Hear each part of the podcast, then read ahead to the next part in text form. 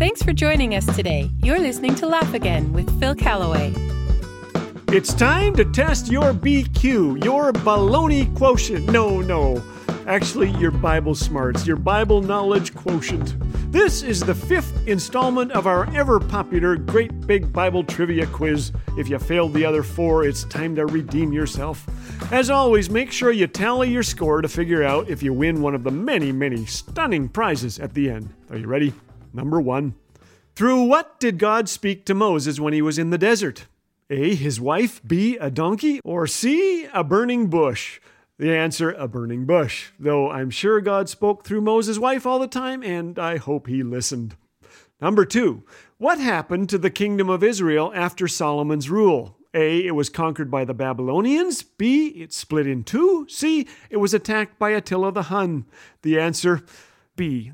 After Solomon's reign, the kingdom split in two Israel to the north, Judah to the south. If you knew the names of the two kingdoms, give yourself an extra point. Now, let's split to number three. Of the wicked women in the Bible, who is mentioned most? Delilah, Jezebel, or Cruella de Vil? Uh, it's Queen Jezebel. She tried to destroy all God's prophets in Israel before going to the dogs, literally, in 2 Kings 9. On to question four and more treachery. Whose sons were notorious for taking bribes? Samuel's, Eli's, or Father Abraham's? Well, Father Abraham had many sons, but Samuel's boys were the bribe takers. Read about Joel and Abijah in 1 Samuel 8. Speaking of swindlers, in 1989, a Thai woman and seven of her associates were each sentenced to 141,000 years in jail for swindling millions of dollars. Uh, you didn't need to know this. Question five Who outran a team of horses? Jehu, John Wayne, or Elijah? The answer before there was the flash, there was the prophet Elijah. You can jog your memory in 1 Kings 18, where the hand of the Lord came on Elijah and he ran ahead of Ahab's chariot all the way to Jezreel. Question 6. What group of converts burned their books of magic?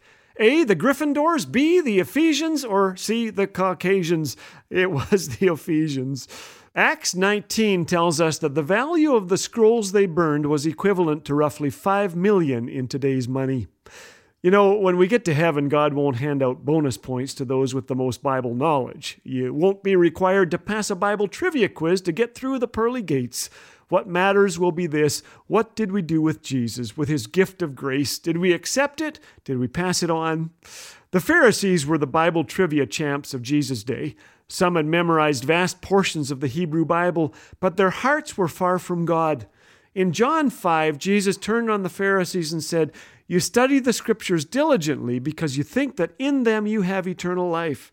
These are the very scriptures that testify about me, yet you refuse to come to me to have life. I hope you read the Bible today, and when you do, you'll find Jesus throughout. Knowing Him will change your life. And now it's time to tally up those scores. God isn't keeping score, but I am. if you got one to two correct, go to laughagain.org and listen again. If there's no improvement, try a third time. If you scored three to five, call a friend to confess. Six to eight, call a friend to brag. And of course, our great big Bible quiz would not be complete without a really bad Bible joke. How do we know that David was older than Goliath? Because he rocked him to sleep.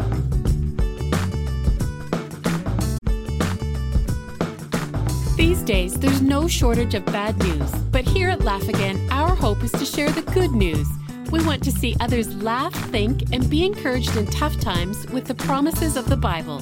Your generous donations help sustain and grow the reach of Laugh Again so that countless others may have their hearts refreshed with the joy of knowing Jesus.